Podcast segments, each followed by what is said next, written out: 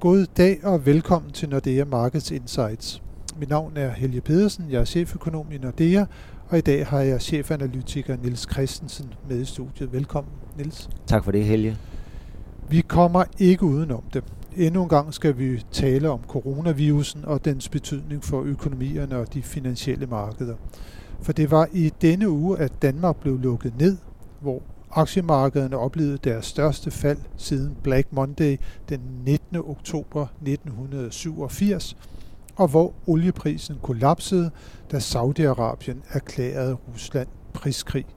Det har altså på alle måder været en mere end dramatisk uge. En uge, som kommer til at gå over i historiebøgerne. Og Nils, både du og jeg har jo været med i mange år på de finansielle markeder, men alligevel har vi været overrasket over, hvor stærk reaktionen har været. Hvorfor er det lige, at investorerne de har reageret så, så markant, som tilfældet har været i netop denne her uge? Jamen, den her usikkerhed har jo stået på de seneste to-tre uger, og som du siger, så er det eskaleret ganske voldsomt i løbet af den seneste uge. Det er jo som om, at markedet bliver mere og mere klar over, hvor vidtrækkende effekterne bliver af den her ulykkelige situation, vi er endt i med coronavirusen, senest med USA-beslutning om at forbyde indrejse for Europa, lige med undtagelse af Storbritannien, var jo sådan set med til at trække tæppet væk under investorernes tillid her i går, og vi så, som du selv nævner, dramatiske fald i de amerikanske aktier. De sluttede torsdagen med et fald på hele 10 procent. Øh, det er jo ganske voldsomt, og nu nævner jeg, at det har stået på i tre uger, og i de tre uger er de amerikanske aktier faldet med op mod 25 procent. Øh, så, så derfor er det en alvorlig situation, vi står i i øjeblikket, og vi følger jo hele tiden udviklingen, og jo også alle de meddelelser, der kommer fra centralbankerne, fordi om nogen, så er de i hvert fald på overarbejde i øjeblikket. Ja, det må vi jo i hvert fald sige, at det er. Nu nævnte du, at det er ved at gå op for verden, hvor alvorligt det rent faktisk øh, står til. Og der kan jeg jo også nævne, at vi selv er kommet ud med en ny prognose for udviklingen i verdensøkonomien i år. Og bare tilbage i slutningen af januar, da vi kom med vores seneste Economic Outlook, der havde vi jo en forventning om, at verdens væksten ville lande på 2,8 procent. Det var lavere end de fleste andre prognosemager, men nu har vi altså gået så vidt som at sige til, at, at vi skal helt ned på en vækst i stedet mellem en halv, og hvis vi er meget heldige op mod 2,3 procent. Øh, sagde jeg en halv, det var halvanden, mellem halvanden og 2,3 procent for verdensøkonomien. Det er meget, meget lavt. Det er jo slet ikke noget, som vi har set øh, i øh, nærheden af siden finanskrisen. Og det er jo også det, som der giver sig udtryk nu her på, på, på markederne, og som du også siger i nogle af de politiksvar, som der har været. Vi havde denne her uge, at øh, den europæiske centralbank kom øh, på banen. Øh, det var i, i går. Hvad var det lige, at øh, de besluttede sig for? Ja, i går var der et regulært møde i, i ECB, hvor øh, de spillede ud med nye tiltag. Ganske vist ikke på rentesiden. Styringsrenten blev fastholdt på et uændret niveau, minus 50 basispunkter. Men så kom der en række øh, nye tiltag. Blandt andet begynder de at købe endnu mere op i europæiske obligationer. Øh, frem til udløbet af indeværende år vil de forøge opkøbene med 120 milliarder, ganske, et ganske anseligt beløb øh, til det, de allerede øh, gør i øjeblikket. De genoptog jo køb af obligationer i november sidste år med 20 milliarder øh, om måneden, og nu kommer der så 120 i alt oveni frem til ultimo året. Og så også nok så væsentligt, ja, så åbner de op for yderligere likviditetsfaciliteter. Det er der sådan med en forkortelse hedder LTRO'er, øh, så det giver mulighed for de trængte europæiske banker at få yderligere adgang til likviditet. Øh, og det er jo afgørende, at banksektoren holdes oven vande. Det er jo nok den største lære, vi har haft fra finanskrisen. Og der siger øh, Christine Lagarde og de andre nede i ECB, de siger jo endda, at det er ikke sådan, at der er mangel på likviditet for tiden, men det kan der jo relativt hurtigt komme, og så er det jo, som du siger, så giver man de her lempelige vilkår for bankerne i håbet om, at de så kan stille likviditet og kreditfaciliteter til rådighed for deres kunder, som måtte være trængte. Og der må man jo bare kunne konstatere, at i et land som Italien, hvor man stort set har lukket ned for, for al aktivitet, selv forretninger, de er blevet bedt om at holde lukket med undtagelse af supermarkeder, der kan man meget hurtigt få behov for det. Ja, og netop Italien blev ramt yderligere i, i går, fordi de italienske statsobligationer faldt ganske voldsomt, og det betyder rentestigninger, voldsomme rentestigninger i Italien. En 10-årig italiensk statsobligation bliver nu handlet til en effektiv rente på 1,9 24 timer. Tidligere var det 1,2 procent. Og det, det betyder jo så højere, højere hvad hedder det, øh, renteudgifter for den italienske stat, så også der en negativ udvikling for øh, en allerede trængt øh, regering. Meget streng regering, som jo endda har øh, påbegyndt en finanspolitisk lempelse, som man har fået tilladelse til af, af EU, øh, med henblik på, at man styrker øh, den, øh, den sundhedssektor, som er voldsomt overbelastet lige for tiden. Så man gør jo noget her fra, øh, fra, fra centralbankernes side. Likviditet bliver stillet til rådighed, øh, nye udlånsfaciliteter. Og så er det jo også lige værd at nævne, at der er ikke så mange, der har været inde på det, at de her såkaldte TLTRO'er, altså dem, der er målrettet, at bankerne skal sørge for, at det bliver lånt ud til husholdninger og til øh, virksomheder. Jamen der har man et tredje program øh, øh, kørende nu her, og der vil man altså kunne øh, yde lån til, til bankerne til helt ned til minus 0,75 procent, altså et kvart procent lavere end det, som der er indskudsrenten lige for tiden i den europæiske centralbank. Ja, et, et vigtigt element, og vi skal heller ikke glemme, hvad der skete i går aftes fra den amerikanske centralbank. Fed kom på banen med en gigantisk øh, likviditetsfacilitet. 1.500 milliarder dollars stiller Fed til rådighed for de amerikanske banker. Det er jo uhørt stort beløb, øh, og ja, man kan jo tænke over det, som man nu ønsker, øh, men også signalere, at om noget vil Federal Reserve også sikre, at der ikke står tvivl om, at likviditeten er rigelig i det amerikanske banksystem, og vi kan følge op. Øh, Norges Bank kom med tilsvarende tiltag, øh, ikke i samme, samme størrelsesorden, men netop også den første besked i går eftermiddag fra Norges centralbank var likviditetsfaciliteter. Efterfølgende er de kommet her til formiddag med en rentenedsættelse. Øh, her til formiddag fulgte den svenske centralbank, Rigsbanken, også efter ikke med rentenedsættelse, men igen er det likviditeten, de er nervøst for, og derfor åbner de op for, for likviditet til de svenske banker.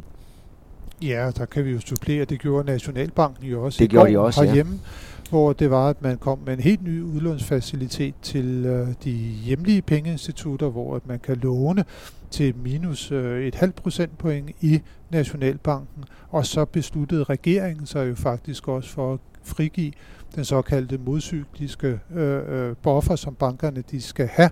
Og øh, det betyder faktisk, at de danske pengeinstitutter de har mulighed for at øge deres udlånsaktivitet med op til et par hundrede milliarder danske kroner. Så man må sige, at myndighederne de reagerer jo som om de virkelig har lært noget af finanskrisen, hvor det jo var likviditeten, der forsvandt fra markedet, fordi det var en, det var en krise i banksektoren dengang. Øh, og der har man altså set, hvor vigtigt det er, at man holder gang i økonomien ved at, at have likviditet og udlån stillet til rådighed for alle de virksomheder, som der måtte mangle det. Og man kan jo håbe på, at det her behov, at det er noget, som der er gældende nu her i et par måneder, og når det er, at virusen øh, til den tid forhåbentlig øh, har sluppet sit tag i os, øh, at så kan man vende tilbage til mere normale tilstande og undgå, at de, de dybe økonomiske ar, de sådan for alvor kommer til at sætte sig på, på, på samfundsøkonomierne.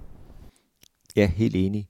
Likviditet, øh, credit line er, er helt essentielt essentielt øh, for, for banksektoren, og det, der jo ramte banksektoren under finanskrisen, det var jo modpartsrisikoen. Bankerne havde ikke tillid til hinanden, så det er om noget, noget øh, centralbankerne vil undgå i øjeblikket. Fokus fremadrettet. Vi har hørt fra stort set alle, alle centralbankerne. Øh, vi mangler lidt fra den svejsiske centralbank, som har møde torsdag i næste uge, og det samme gælder den øh, japanske Bank of Japan, øh, så der kan der også forventes tiltag, og lurer mig, om ikke de også først og fremmest vil sikre likviditeten. Den svejsiske centralbank har jo så en dobbelt, dobbelt hovedpine i, at de også er en af de få centralbanker, der slås med en stærk valuta. Næste uge byder også på Fed. Fed har regu- øh, hvad hedder det, regulært møde, altså et FOMC-møde på onsdag, øh, og vi må jo sige om noget, selvom de nu kom med den massive likviditetsfacilitet i går, så er forventningerne til lavere renter i USA tårnhøje. Markedet ja, er næsten indstillet på, at hvis forventningerne skal opfyldes, så skal Fed sætte renten ned til 0%. I øjeblikket ligger den lige over 1%. Og det bliver det jo super spændende at se, om de vil gå helt derned ja. øh, på det niveau. Um, nu kan man sige, at når det er, vi, vi, vi snakker om de reaktioner, der har været fra centralbankerne, der er jo nogen, der har haft nemmere ved, kan man sige, også at sætte rentevåbnet i, i spil. Så For eksempel uh, USA, vi har også set Bank of England har også sat ned med et halvt procentpoint, som du nævnte. Man gjorde det samme i Norge, fordi der kom man fra nogle niveauer, hvor man Canada. kan gøre det. Det er jo voldsomt meget sværere for for eksempel den europæiske centralbank, der i forvejen har en rente på minus et halvt procentpoint. Og yderligere hvis ECB havde, havde sat renten yderligere ned, ja, så var det nok ikke væksten, der ville nyde godt af det lige her på den korte bane. Det vil være, være de negative effekter. Hele banksektoren i Europa, som lider under de negative renter, vil bestemt ikke få det bedre. Så derfor er det ikke overraskende, at det er ECB, som er tilbageholdende med at sætte renten yderligere ned i negativt territorium.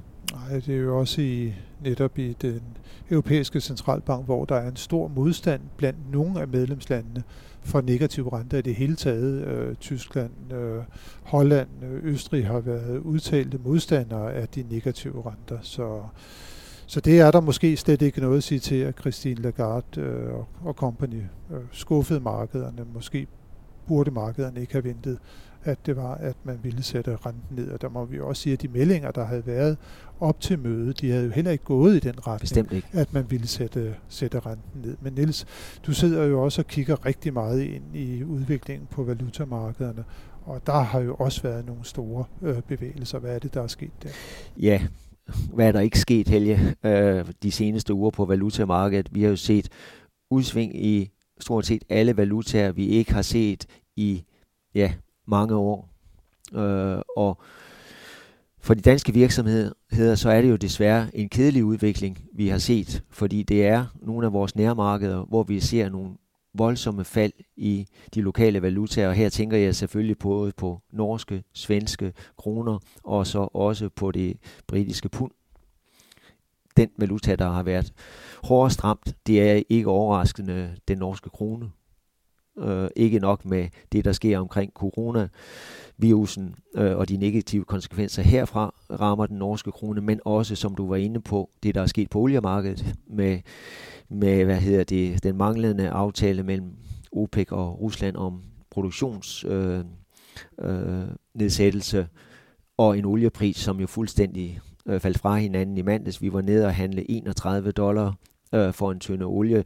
Nu har der været en lille korrektion opad 34 i øjeblikket for en tynde olie, men det ændrer ikke på billedet for den norske krone. Den er, har været i et, om jeg så må sige, et frit fald.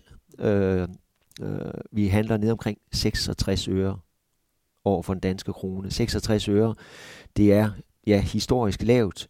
Det er et fald på en 13-14 procent siden årsskiftet. Ja, så det, det, det er voldsomt, det, det, det er voldsomt udsving. Svenske kroner er jo ikke ramt på samme vis, øh, fordi den ikke har den, den, den øh, følsomhed over for olieprisen, men alligevel der handler vi ned omkring de 68 øre. Det er et fald på 5% siden, siden årsskiftet. Øh, og den sidste valuta, jeg nævnte, som er vigtig for de danske virksomheder, det er britiske pund. Der har vi de sidste 24 timer handlet under 8,30 kroner. Vi skal blot en måned tilbage, der handlede vi i 9 kroner, så et fald i, i pund på en 7-8 procent her inden for ja, mindre end en, en uge. Lidt overraskende kan man sige, at dollaren øh, er en af de valutaer, der sådan set har, har udvist de, de mindste udsving her, i hvert fald lige den seneste uges tid. Vi ligger i dansk regning omkring de 6,67, øh, og det er ikke sådan meget forskellige fra, hvad vi lå for en uges tid siden. Øh, så det er lidt paradoxalt, da det altid, eller oftest plejer at være dollaren, som er, er en af de valutaer, som nyder godt af, af hvad hedder det, finansiel uro, øh, flugt til sikker havn i, i form af de amerikanske statsobligationer. Og så er der også nogle andre nogle emerging markets uh, ja, Det ja. har jo også været blodbad for, det har det. for nogle af deres vedkommende. Og, og igen, hvad skal man sige, det er jo det her risk-off-mønster, øh, vi, vi ser, når, når der ikke er tillid blandt investorerne, så forlader de de, de mest øh, risikofyldte aktiver, og, og det er blandt andet øh, emerging markets øh, landene, som jo også bliver ramt af de lavere råvarepriser, som de tit og ofte er, er meget afhængige af. Så der er det heller ikke overraskende, at vi har set et voldsomt fald i den russiske rubel. Øh, det er ikke usædvanligt, at, at den bliver handlet måske inden for både 5-7 procent inden for, for dagen i øjeblikket. Øh, så stor nervøsitet. Og det kan vi jo så også se på risikopræmierne på valutamarkedet, øh, som vi måler med det, der hedder optionsvolatiliteterne. De er jo banket i vejret, om jeg så må sige. De, de var historisk lave, da vi gik ind i 2020, og nu skal vi flere år tilbage for at se noget tilsvarende. Øh, så det afspejler også den risiko, der er i markedet i øjeblikket. Men øh, som vi sidder og taler nu her, så har vi jo haft en dag, hvor at øh, i hvert fald aktiemarkederne de har reageret positivt, øh, blandt andet på, på Feds øh, udmeldinger, eller måske især på Feds udmeldinger. Måske er der også nogen, der er ved at fordøje, at der faktisk kommer rigtig mange penge fra den europæiske centralbank.